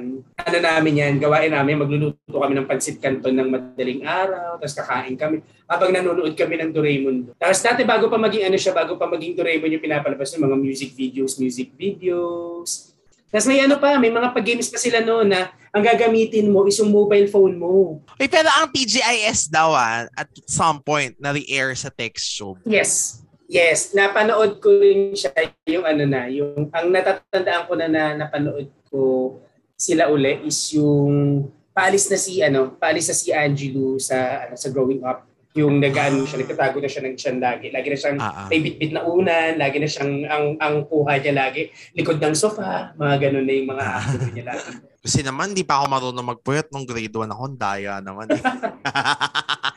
Sana nakisali ko sa panonood uli. Sayang talaga, ang dami kong pinanghihinayangan. Pero nandito ka naman, RV, para i, ano, i-refresh sa akin at magkaroon ng, kumbaga yung mga naaalala ko dati, maging totoo siya. Ganon. Kasi nga, parang hindi ko minsan hindi ko talaga alam. Like kunyari nung napanood ko ulit yung OBB ng Click hindi ko alam kung dahil ba napanood ko na lang siya ulit kaya feeling ko naaalala ko siya. Or talaga may memory ako noon for example yung may part oo. doon si Roxanne Barcelo na nakahawak siya sa ano sa dibdib niya tapos yung parang umikot-ikot siya na nag-sway-sway ng katawan na alam ko I remember nung bata ako ginagaya ko yun eh kasi nga parang naaliw ako na yung parang siya nagta-twirl gumaganon yung Ah, lakad niya. Na parang, na ano. Pero ang tandang-tanda ko naman with Click, yung ano talaga, yung OBB nila na may call-outs na, na mga, yung mga dialogue box na nandun yung mga names nila. So yun, at least yun, totoo pala yun. Kumbaga, yun, hindi ko yun inimbento. So nung napanood ko siya, okay, legit, legit. Ganyan. Totoo pala. May mga ano pa, I think, at ito medyo malayo na rin to, medyo distant na rin siya sa memory ko na mga serye nila. This, eh, ito yung mga, yung mga nauuso yung late morning series. Ah, ah, Ah, yung Kirara, of um, course. Rio Kirara. Del Mar, ano pa ba yung mga ano nila noon? Na parang doon pala nagsisimula yung ano eh, magkaroon ng teleserye before yung noontime show. Kasi dati Ah. usually yung talk show. Talk show Ah. muna. Ayan, ah, ano tawag dito? Katok mga misis. Ay, trivia, napanood ko, nanood pala kami niyan ng nanay ko Live? ng live. Sa Wow! ano, sa, oo, sa Katok mga misis. So, napanood ko si ano, ang guest pa nila noon si Jaya, which is fresh from Metro Pop Song Festival, yung pagkakapanalo niya ng Sometimes You Just Know. Tapos, tuwang-tuwa ako noon kay, tuwang-tuwa na ako noon na, na, na nakanood kami. Tapos iniisip ko noon, kasi nagluluto sila, eh, may part na nagluluto sila. Iniisip ko noon, ipapakain kaya sa amin yung food. Kasi gutom na gutom na ako. kaya nga ba nung taping, Oo. hindi pala ipapakain. Sa ko, akala ko ipapakain. Ay, budol. Sa, Ayun, tapos ano, yun yung first time ko ma-meet si ano, yun yung first time ko ma-meet si Jaya. Hindi naman ma-meet in person, pero makita siya ng live. Tapos yun, kinakanta nga niya yung, yun yung pinaka-paborito kong song niya, yung Sometimes You Just Know. Na nagugulat yung iba pag sasabi ko na, ay si Jaya pala yan. Sabi ko, oo Jaya yan, true pop song yan. Hindi ko yan makakalimutan. Grabe. Ay, kasi Metro Pop is also with GMA, di ba? GMA yan Yes, pinapalabas as a ah. special. Correct. Parang hindi siya always, every year lang siya. Ah, ah. Parang ang haba-haba nung show na yun kasi parang ibang-ibang ibang ibang categories pa eh. Yung parang may original, merong ang labanan is interpretation. Ang ganda, ang ganda nung ano. Na medyo nakuha rin naman ng, ng himig handog naman ngayon. Yun naman yung bumubuhay sa ano Ah, natin. Sa current panahon natin in terms of music festivals natin. Ano ba ba? Sa ano sa GMA. Actually, feeling ko ang dami pa natin hindi nasasabi. Oo, feeling ko rin. Pero alam mo, mabalik lang ako sa Kirara. Na napurpuri lang siya sa likod ng utak ko. Yung Hmm. Kirara, tama pala yun na naaalala ko na umaga siya. Kasi I remember, bata ako. Yes. I Mm-mm. guess kinder, may moment na maaga kami umuwi because exams. Tapos pagbukas ko ng TV, pag uwi ko, credits ba or something ng Kirara. So ibig sabihin, umaga pala siya talaga. Kasi akala ko dati afternoon siya. So parang later na siya nalipat ng afternoon, ganun. Kasi parang alam ko, meron din ako memory na napapanood ko siya ng hapon, pero parang ano na eh, later parts na siya ng Kirara. Parang mga grade 1 na ako. Di ba ang haba kasi nung Kirara? Correct. Na ano parang hindi actually hindi ko talaga siya napanood din kasi feeling ko sobrang bigat niya na palabas doon. Tapos eh, syempre hindi ko pa masyadong naiintindihan din yung mga struggles nila doon sa sa series. Ah. Tapos excited na ako mag-itbulaga, ganyan. So parang dinidismiss ko lang siya. Eh, pero alam mo, for some Ano reason, di ba si Kirara, yan, kunyari, hindi natin naaalala yung plot, yung mga Oo. pangyayari. Pero, sobrang iconic niya. Pag binanggit mong Kirara, you will know that siya May si ano, may- Kirara. Tapos, Correct. anything na kunyari, lumabas of the same, ano, parang plot. Like example, yung Nita ni Grita ni Barbie, di ba? Yung meron pa yan yung sila Carla Abellana, yung basahang ginto. Di ba? Lagi nating maaalala si Kirara na for Correct. some reason, siya talaga yung tumatak. Siguro kasi at that time, unang-una din kasi talaga siya na ganun yung diniscuss eh. Tapos, yun Totoo. sayang lang, hindi na nag-artista talaga si Kirara, no? Pero, grabe, yung parang last year ba or two years ago, nag-ano yan eh, bawal judgmental sa Itbulaga. Tapos, ang lakas Ah, maka-flashback talaga? na, oh my God, ito siya, ito na siya ngayon. Tsaka ang pretty-pretty niya. Natatanda ko na lang yung mukha niya na, na napiprettyhan ako sa kanya. Pero hindi ko na, natala, hindi ko na talaga natatandaan yung show na Kirara ko ano yung naging kwento niya. Siyempre kung ano, napag-uusapan na rin naman natin yung iba't ibang genre ng, ng teleserye. Wala naman tatalo siguro sa pagkakasungkit ng ano, ng Daisy 7 sa lahat ng genre ng ng Oo palabas na pwedeng lumabas. Sa ilang season nila, 17 seasons na Yes. umere sila. Hindi lang yata diba? 17. Di ba 23 yata? Ah, yeah, yeah. Oo, 23. 23 seasons. Pero pinaka-paborito ko sa kanila is yung Assassin si Rochelle. Ah, alam mo yan ang hindi ko napanood pero available ang music video niyan sa YouTube. Gandang Yes. ganda ako. Sabi ko, my God, Di alam mo, ba? lagi na lang nire... Kasi, aminin naman natin, ang Daisy 7, nire-regard siya medyo, di ba, parang baduy, pang Correct. ganitong audience, ganyan. Pero nung nakita ko yung music video, my God, ang ganda! Correct. Sobrang ano, during this time, ang creative niyan. Tsaka yung ano siya, parang sa sobrang dami nilang inano na, actually, na, na, na pakinggan ko nga sa, ano, sa episode din na Directo Net when they talked about Daisy 7, na ang dami nga nilang ka-cancel-cancel ng mga ano, ng mga seasons like yung ano, nag-body, nag-ano sila, nag, nag-blackface sila, ganyan. Pero yung creativity kasi nung ano, nung mga writers ng Focus Oo. E, siguro yun yung production nila, di ba? Hindi, actually, ano yan? Sila ano yan? Alam ko, si Miss Suzette ang head writer niyan for the longest ah, time. talaga? Mm-mm. Talaga? Kung hindi siya head writer, isa siya sa mga writers. Although hindi ko na alam kung yung mga later seasons Mm-mm. siya pa. Kasi syempre nag-end ka na siya. Nag, ah, Correct. Alam ko kasi nagsimula sila drama talaga eh. Yung parang magkakasama sila sa isang bahay, ganyan. Tapos biglang naging gano'n na nga hati-hati. oh, Ang actually, ganda, alam mo, ganda nung ano. Alam ko straight drama talaga yun eh, na parang Daisy Yes. 7 siya na series, di ba? Tsaka alas 6 naging siya ng ano, gabi nagsimula. Alas 6 ng gabi siya nagsimula noon. Ah, Parang akala ko, Primus naman siya. akala ko, Itbulaga siya. And then nagkaroon kasi ng time talaga na nalipat siya. Pero parang for one week lang, tinapatan yung Meteor Garden. Kaso hindi nila natapatan. So pinalik din siya sa afternoon. Tapos from then on. In, in fairness, ang dami ring times na nadaanan yung DC7 kasi ang pinakahuling nalipat yan, ang alam ko, pinag pinagpalit si dalawang sine novela. Tapos siya yung Mm. nilagay sa pang, pangatlong hapon. Tapos parang alam mo, na-weirdan ako. na-weirdan ako sa kanya. Kasi parang syempre kung nanonood ka ng afternoon, drama-rama pa sa, Mm. drama-rama sa hapon pa nung time na yun. Masasanay ka, di ba? Parang yun na yung routine mo na, uy, after after it Budaga, Daisy 7, and then yung dalawang sine novela na back-to-back. So parang na-confuse ako nung nagpalit-palit siya. So kaya feeling ko, kaya iniba din nila talaga na binalik na ng After It Bulag. Nakakaano, nakakatuwa na ang haba, ang haba ng inano nila, biniyahe rin ng Daisy 7, nakakaloka. Iba rin talaga si Madam Joy. Oo. At may certain seasons yan na weekly tapusan siya. Alam ko meron Mm, ganon. mm, Kasi I remember an episode na si Cynthia. Kaya tumataksakan si Cynthia. eh. Kasi meron siyang episode na ano siya, nag-video pa nga siya eh, kasi parang namatay siya sa cancer. Tapos meron siyang message sa mga kabarkada niya na ano, na nasa TV ipinalabas na parang pre-recorded message. Basta, tapos nilalaro ko pa yan sa Barbie dati. O, di ba, nakakatawa yung nilalaro sa Barbie. Ano pala, isa pang iconic din na ano na talk show ng GMA is yung D-Day ni Miss Tina Bonnevie. ah. Yun yung isa sa mga unang talk shows na pinanood ko rin talaga. Kasi aliw na aliw ako sa sa ano sa pagiging maarte ni Miss T. Tapos doon ko una ring napanood yung ano yung music video ng Sinaktan mo ang puso ko nung nag-guest nung nag-guest sa kanya si Michael V. Tapos ay wala lang yung mga naalala ko talaga mga mga walang kakwenta-kwenta.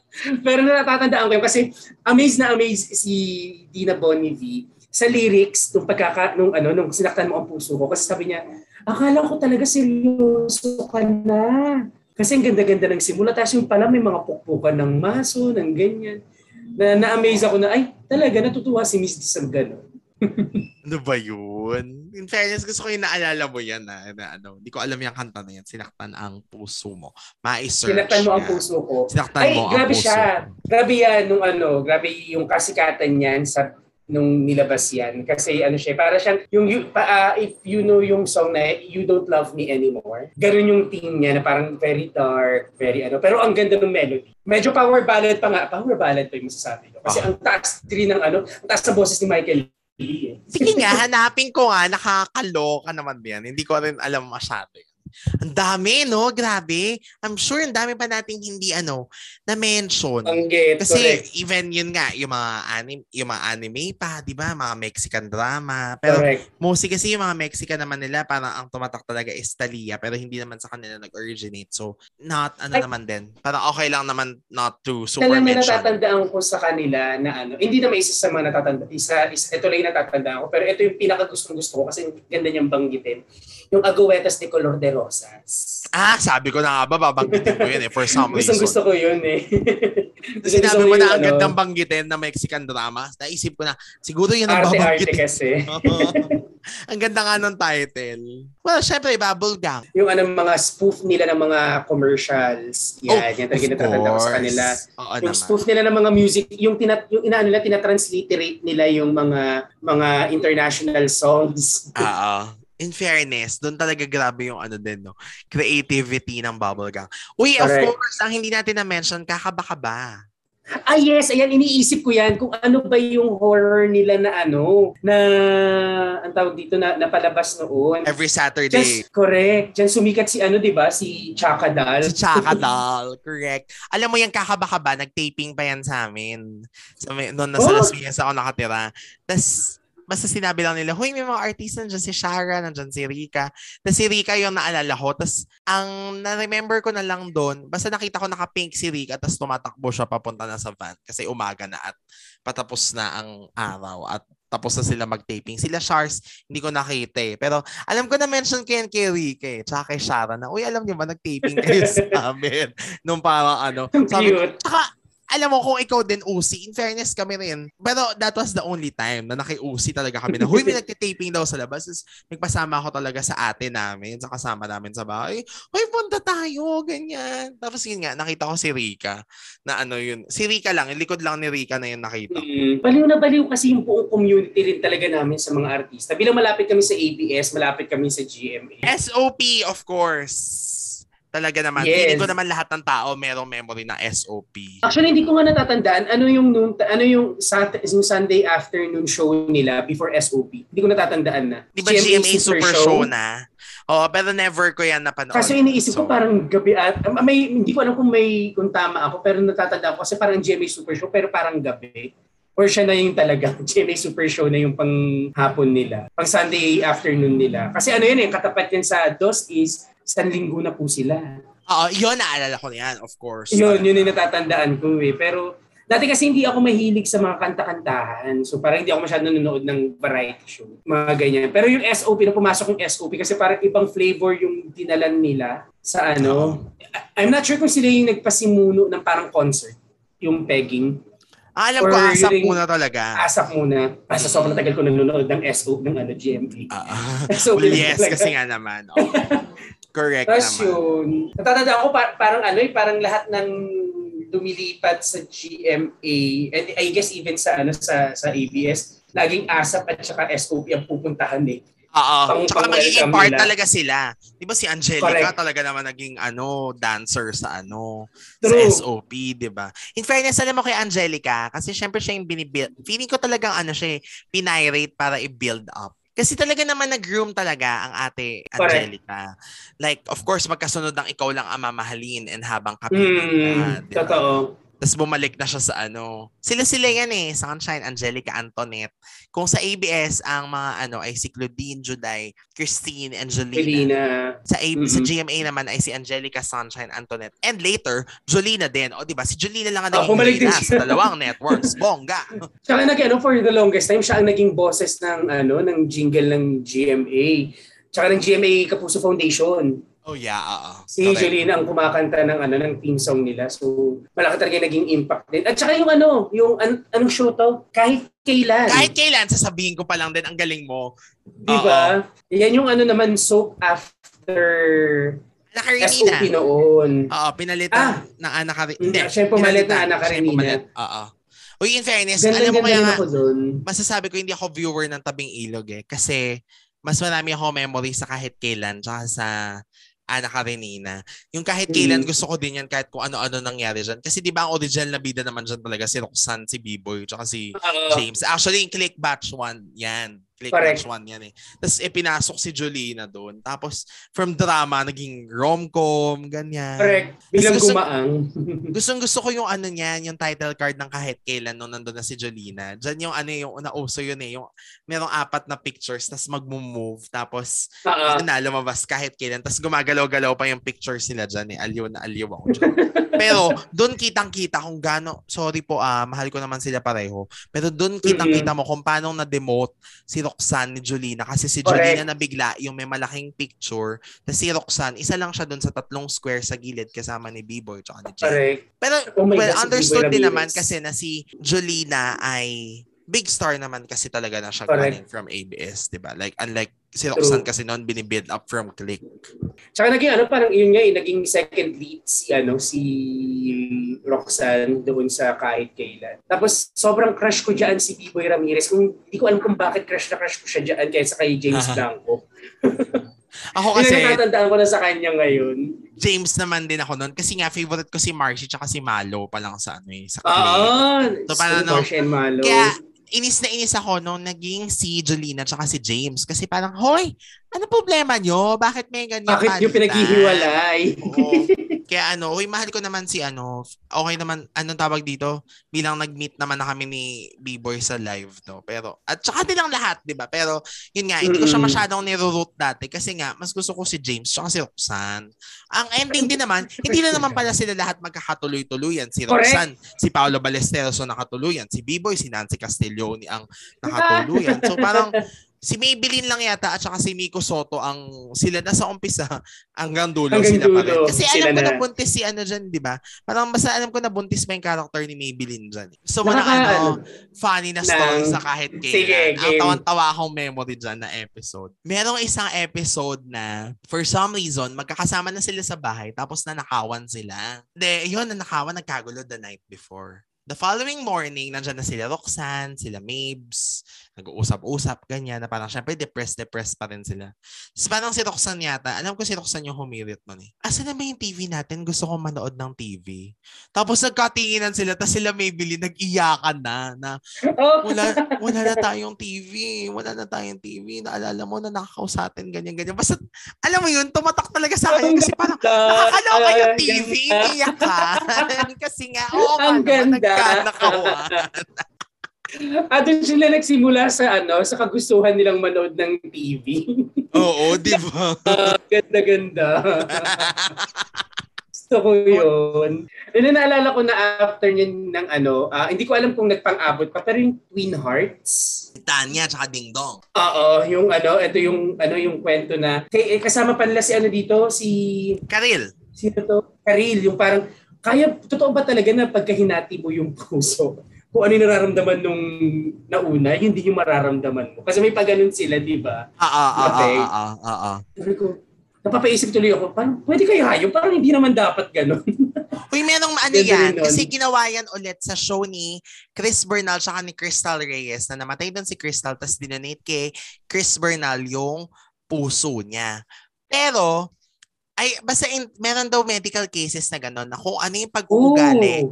ng taong pinagkuhanan mo ng heart, maaaring ma-adapt nung dinonatan. Pero siguro kung love life, parang hindi naman dahil kasi puso naman yon hindi naman utak, 'di ba? Parang feeling ko hindi naman. Kung love, siguro arte na lang nila yon, baka creative freedom na lang yung love story. Pero galing ah. doon sa hiram na puso, in medical cases daw talaga, yun yung in-explore nila doon, eh, na na-adapt mo kung ano yung ugali ng pinanggalingan. So parang si Chris doon una, demure-demure siya, eh si Crystal, rebel yung ano niya, yung ugali. So Mm. parang naging rebellious siya nung nilipat sa kanya yung puso. Parang ganun. Oh, Uy, pero alam mo maganda yung show na yan, yung hiram na puso.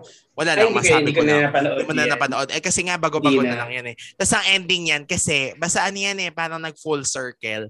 Ang nangyari dyan, nasagasaan nga si Crystal, di ba? Tapos dahil nurse si Gina Alhar, naramdaman niya na, oh my God, itong batang ito, pag namatay ito, pwedeng pwede ito na ma-donate ang puso nito sa anak ko na merong sakit sa puso kasi very basta nung Ooh. na ano yung dumugo, tapos tinignan niya yung dugo, tapos sabi niya parang fresh na fresh nga. Kasi nga, bata pa, di ba? Parang ilang taon lang. So, ang nangyari, parang dinelay niya. Parang alam ko na konsensya naman siya, eh, pero dinil- na-delay yung pagsisave ng bata, kaya namatay. So, nailipat yung heart. Tapos ang ending, ganun din ang nangyari. Nasagasaan din si Chris, tapos namatay siya, tapos si Gina Alhart din. Oh my God. Tapos doon na natapos. Nakakaloka. Oo. Katakot So, yung parang- ending. Ganon yung ano, parang siya nag full circle na o nangyari din tuloy yung ginawa mo. Parang ganun. Well, siguro dahil morbid at mahilig ako sa tragic, kaya natuwa ako dun sa ending. Pero alam mo, ito ang hindi natin na-touch. Pero of course, we will have a separate episode for this. Pero babanggitin na rin namin kasi nga, naging saklaw na yung early 2000s, di ba? Or at least the first decade of 2000s. Of course, dream, believe, survive, stars. Ah, yes! The phenomenon na grabe, pinuyat kami ng final judgment niya na pati yung teacher ko nung, ng first subject namin hindi nakapasok kasi napuyat sila ng mga anak niya. Ganong level yung ano yung following ng Starstruck. At saka parang Yeah. isa sila sa mga kauna-unahang reality show na nakapuno talaga ng araneta. Oo, grabe. Grabe. And even yung ano yung mga yung mga iconic na ano na mga scenes doon sa ano sa Starstruck yung paninigaw ni Douglas Nieras na hanggang ngayon meron pa rin akong thinking na kapag ka nagkamali ako sa harapan ni Douglas Nieras sisigawan niya. Oo, no. Uy, pero sabi sa akin, mabait naman daw talaga si Douglas Nieras. Like, Stricto of lang. course. Hindi, parang ano siya talaga, TV, Ah, starstruck. they, they, they, they, ano, they, pinalaki lang talaga yung Oo, character. oo, oo, parang ganon. Pero ako, ang naalala ko dyan sa Starstruck, ano, merong ano, yung bumalik yung Avengers kasi 'di ba surprise Yes, talaga yun. oo. Bumalik sila. Ni Love Team, Love Team sila. Tapos Mm-mm. eto na naman, si Tony Gonzaga na naman din nandito. Siya yung ano, host. Parang siya yung taga-auction ng mga pagkain. Tapos, it's either you will get masarap na food, you will, ano, parang mag, ano ka, ano ba tawag dun sa auction? Yung mag, ah, ano ng pera? Parang, Ah, yan, mag, mag-offer. Nag-offer ng pera. Tapos, huhulaan mo. Parang kung ano ba yung ano, pagkain, ganyan. Parang surprise, ito yung binili mo, ganyan. Ah, blind auction. Hindi nila Oo. nakikita yung laman. Okay. Blind auction. Tapos, pinakapanalo yung kay Christian Esteban tsaka kay Jade Lopez. Mata ng baka. Tapos, Oh di syempre mukhang kadire, di ba? Ganyan. Pero si Christian, sarap na sarap na. Oh, Sarap na I sarap. eat this! Ganyan. Kasi, syempre, galing siya imamansa. Brit- Tapos sabi niya, I eat British this! siya, di ba? Oo, parang ganun. So parang noon na, na- nakuha nila yun, si Jade, hindi siya makakain. Pero si Christian, enjoy na enjoy niya yung sabaw, ganyan. Tapos, ang huling naglaban, si Katrina Halili at si Dion Ignacio at saka si Yasmin Curdy at si Alvin Aragon. Tapos si Yasmin at si Alvin, sila yung kuripot na ang inaano nila, ino-auction nila 20 pesos. Kasi ano, 20 lang. So dalawa blind auction. Tapos ang yun na nga nanalo si Katrina at si Dion nung nung mismong blind auction sila yung, naka, sila yung nagkaroon ng chance na napili. Ang napili pa nila, yung ano siya, parang siyang bibingka pero gawa sa itlog na bugok. So exotic Ay. pa rin, 'di ba? Kadiri pa rin. Tapos, ito na, lo and behold, si Yasmin at Alvin na 20 pesos lang ang gustong ibid. Yon. Ibid, ayun, correct. Nung pagkabukas, sila yung nakakuha ng pinakamasarap na pagkain, fried chi ano, roast chicken. Tapos parang tawa sila ng tawa lahat na parang, itong dalawang to, sila na yung pinakakuripot, sila pa yung nakakuha ng pinakamasarap na pagkain. Walang iya. Parang ganun. Tawa ng tawa talaga. So, yun. But of course, magkakaroon tayo ng separate episode for Star Shock and all the other reality shows kasi iba na namang ano yan eh. Correct. Ibang ibang mundo yun eh. Ibang mundo na naman to na grabe Correct. talaga. And of course, Enka, hindi ko na nababanggit yung Enka kasi naman yes, sa first two uh, episodes naman natin dito sa season 3, nandiyan naman ang lahat yan. May interview na tayo kay Miss Suzette, meron ng pagbabalik True. na daw sa Encantadia. Siguro naman, so okay na yun. Tsaka tayo din, At saka diba? sa Seswangs meron na rin papad yan. din so, tayo sa Enka. So talagang okay na siguro. Pero ikaw RV, siguro if there will be a show from that era na gusto mong maibalik, either an adaptation or parang a new version kasi kung halimbawa game show or talk mm-hmm. show yon or ma-replay, anong show mm-hmm. ang gugustuhin mo? Ako since talaga may fantasy talaga ako nito na napapanaginipan ko pa siya na I can I can tell you yung plot na naiisip ko sa utak ko kung paano paano magsisimula uli yung kwento. Pintados. Oo kasi siya sa utak ko eh kung paano, na, na, na, ang nasa isip ko pa rin si Angelica de la Cruz pa rin yung mag-play as Riwa. Ang nangyari sa Pintados is yung last mission nila, nag-fail sila. Tapos psychic-psychic kasi si ano, di ba, psychic-psychic si... Yun yung, yun yung, ano ko, yun yung naiisip ko. Kasi maganda naman yung naging ending ng Pintados, pero gusto ko lang siyang lagyan ng gano'n na kwento na nag-last mission sila, kunyari. Tapos napahamak yung apat na members ng Pintados. Ang natira lang si Diwata. So si, T- Tapos, si tinegi mo si Sherwin, si Asunta, si Michael Flores. Yes. Oo, namatay sila. Na, na-down si ano, na-down si Diwata. Pero may mga naririnig siya na boses na tumatawag sa kanya na hindi niya alam kung sino. Hindi siya familiar doon sa mga boses. So kailangan niyang hanapin yung mga boses na yun. Doon niya bubuuin yung bagong pintados. Na reluctant siyang gawin kasi naiisip niya na baka mapahamak lang niya uli. Pero till such time na siya yung magiging ano from being diwata na na ano na na, na warrior, magiging oracle siya ng bagong pintados. Na ngayon yung kinakaharap nila na mga kalaban, marireveal na sila pala yung mga dating members ng pintados kasi feeling nila iniwan sila ni Riwa. So doon na magsisimula yung final battle ulit with Riwa and the new Pintad and the old Pintados. Ang reason kung bakit ganun yung naging thinking na itong mga Pintados, na yung mga former Pintados was because they are possessed of an entity named Karimlan. Talagang buong mo na. na magpe-personify, na mabubuo yung, yung image niya on season 2 na siya na yung magiging major enemy nila talaga. Tapos magiging elders na yung ano yung mga previous pintados. Bibitaw na rin si Riwa para piliin na yung personal niyang buhay. So may mga bago na magiging oracle yung Pintado. So parang meron na akong ganun, uh, may, may ano na ako, Pintado Cinematic Universe sa utak ko. Check Galing! Ang galing! Okay, calling direct Mark Reyes. You might Sobrang be hearing this talaga. episode.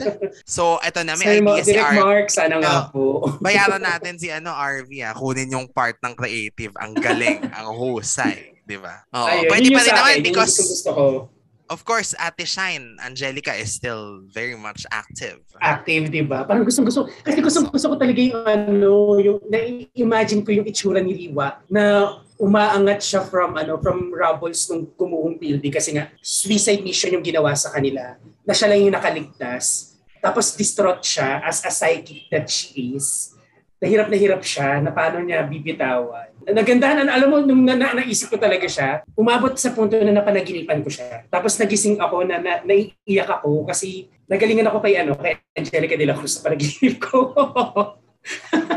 well, mahusay na maakta si Ate Shine, so... Totoo, totoo. Malaki ang pag-asa. Ayun, yun yung sa akin. Ah. Ang galing. Okay, ako naman, Siyempre, alam niyo na ako anong gusto kong maibalik at binabalik naman nila ngayon for rerun. So, okay lang. But it would be nice also to see actually a new generation of click stars. Mm. Pero, yes. ang gusto ko mangyari, bagong version ha, hindi remake.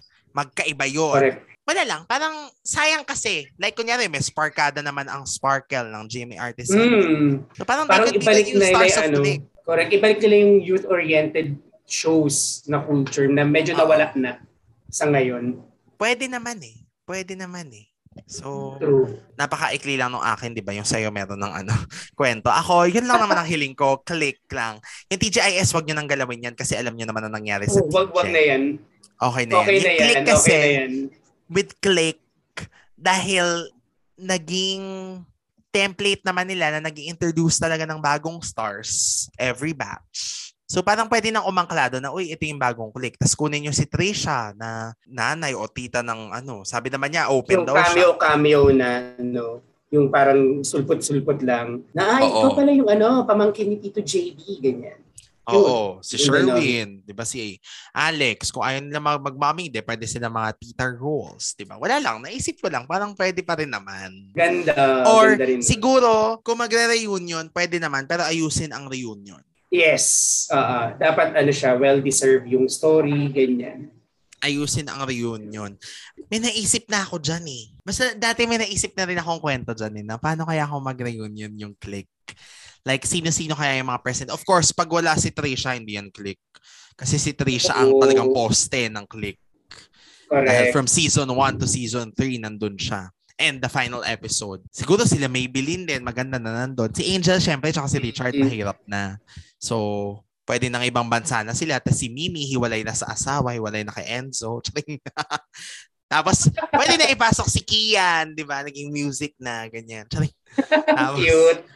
Um, basta may mga ganon, may mga ganon na rin ako naisip dyan dati. Na, and, hindi ko na matandaan kasi ang tagal na nun, eh, parang 2013 ko pa yata naisip yan na merong magandang kwento for them eh. Pero sana maayos kung matutuloy man. Wala lang, parang cute siya. Di Eh, ba? sana ano, gusto ko sana nandun din pa rin si Kara. Ay, oo naman. Gusto gusto ko si Important. Kara. Important si Kara, di ba? Na, ano na kaya ang nangyari sa kanya after being the mean girl in high school and college? Correct, correct. Diba? Na parang nabago pa siya. Or siya na Oo. pa ngayon ng ano, ah, parang big boss, bad boss lady ng isang kumpanya, ganyan. Oo. Pwede kasi, di ba, na ganon. Yun. O siguro, RV, looking back at all these things, ano na lang ang pinaka-ano mo, siguro take away from everything na pagiging kapuso na simula bata ka pa and talagang nag-grow sa'yo, di ba, ang effect ng pagiging TV child. Grabe. Napaisip ko, ano yung takeaway ko? Pero naisip ko kasi malaki yung naging impact ng mga shows sa pinanood natin noon to who we are right now. Even yung the way we think. Kaya nga yung mga, tayo nakakaisip tayo ng mga ano, yung sobrang, sobrang involved natin with the series that we used to love na nakakaisip tayo na parang paano kaya kung ganito yung mangyayari. Na minsan, aminin man natin o hindi, tinatry natin siyang i-inject sa buhay natin in one way or another na parang naiisip mo, ay para ako nasa gantong episode ng ng series na to or parang na- parang ako si ano, parang ako si Mimi kasi feeling ko arte-arte ko at this point, ganyan. Na pwede nating ma-outgrow yung mga TV shows na napanood natin before. Pero you can never, you, you can't really take it out of us. And isa yun sa mga panahon, isa yun sa mga ah, memories natin growing up na na uh, up until now, na kapag ka napag-uusapan, napapangiti ka, naiinis ka kasi ang pangit ang naging ending, or nangihinayang ka, ganyan. And ayun, ang sarap lang balikan na ang saya na meron tayong gantong pinangahawakan kasi feeling ko, kumbaga sa inside out, eto na nga yung ano natin, mga core memories natin. Kaya mga na, ang pangit nga na talaga ng mga core memories kasi yung mga core memories, yung mga irrelevant talaga. eh. yung pagbumura sa, sa TV, ganyan. So parang ayun, parang ang saya na may nababalikan tayo and sana yung mga susunod na generation din natin, tayo rin yung ano, mat- matulungan na parang i-introduce din natin sila dito sa mga bagay-bagay na nakatuwaan natin noon. Kasi it's nice to look back na ang pangit pa ng effects noon, ang ano pa ang corny-corny pa ng mga mga punchlines ganyan, pero effective sa atin.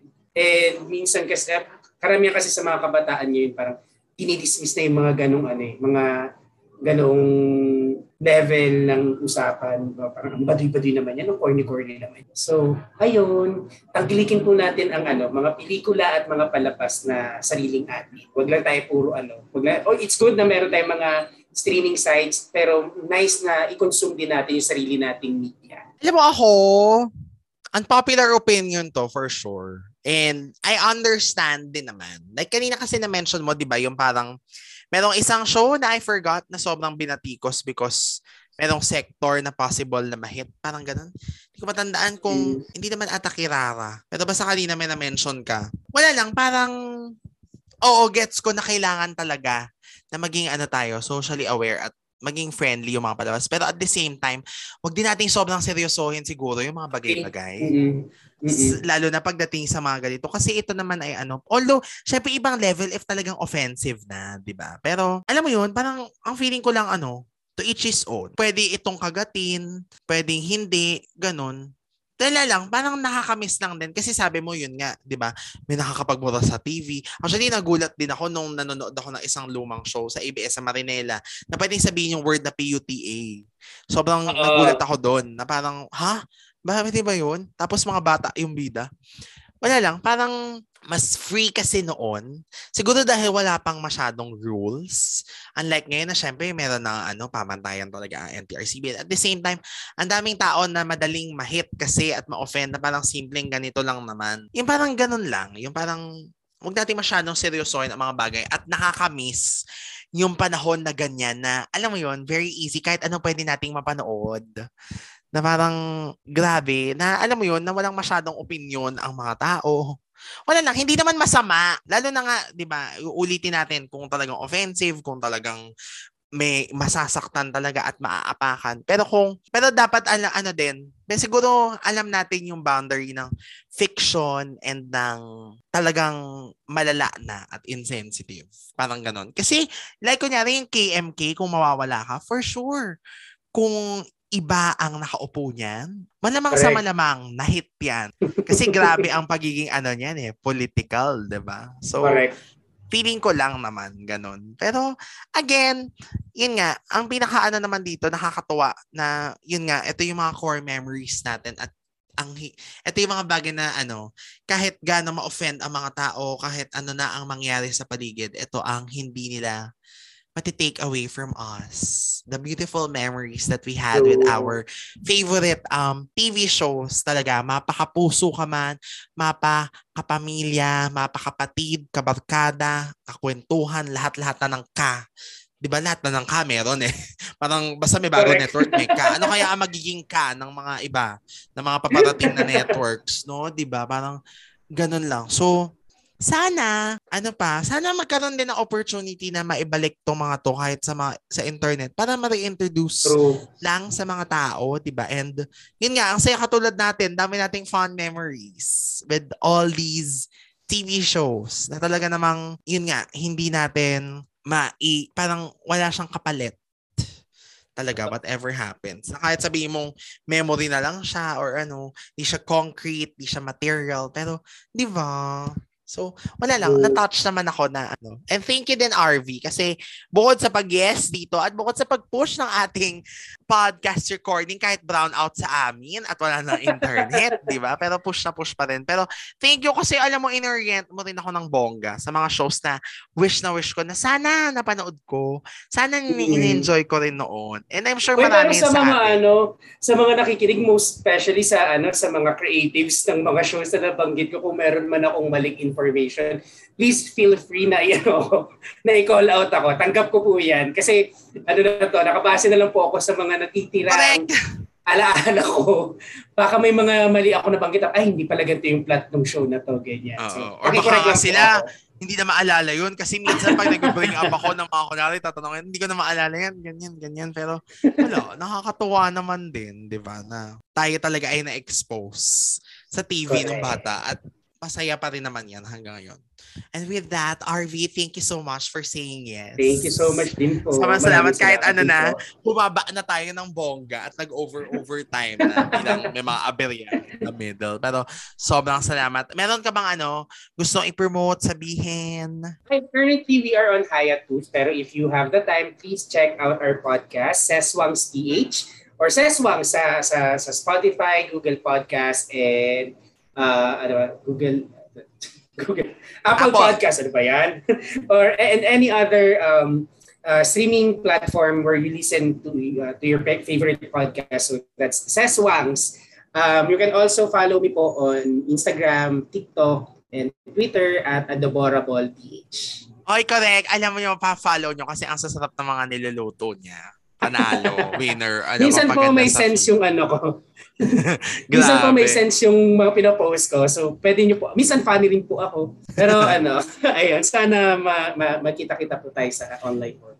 Oh my gosh, thank you so much, RV, for saying yes and for letting me, ano, na maghalukay ka ng maraming maraming memories mo from your GMA shows. And of course, to our re- listeners, ating mga retro files at mga ka-rewind, we are on Instagram at The Rewind Podcast, Twitter at Rewind Podcast, and on Facebook, Rewind a Throwback Podcast. And if you have your own GMA show memories from the 90s and the early 2000s or the first se- first decade siguro of 2000s no dahil nag-touch na kami ng mga 2010 shows please ano share them sa inyong comment section kung meron kayong mga feeling nyo hindi pa namin nabanggit pero talagang tumatak sa inyo just tag us and make sure na kayo ay nakinig naman dito sa ating episode and go lang makipagchikahan tayo dahil sama-sama naman tayo nag-rewind sa ating wine night every Saturday night dito lang sa Rewind a Throwback Podcast. RV, again, thank you so much. And Thank you. thank you sa lahat na nakinig. Enjoy your wine night.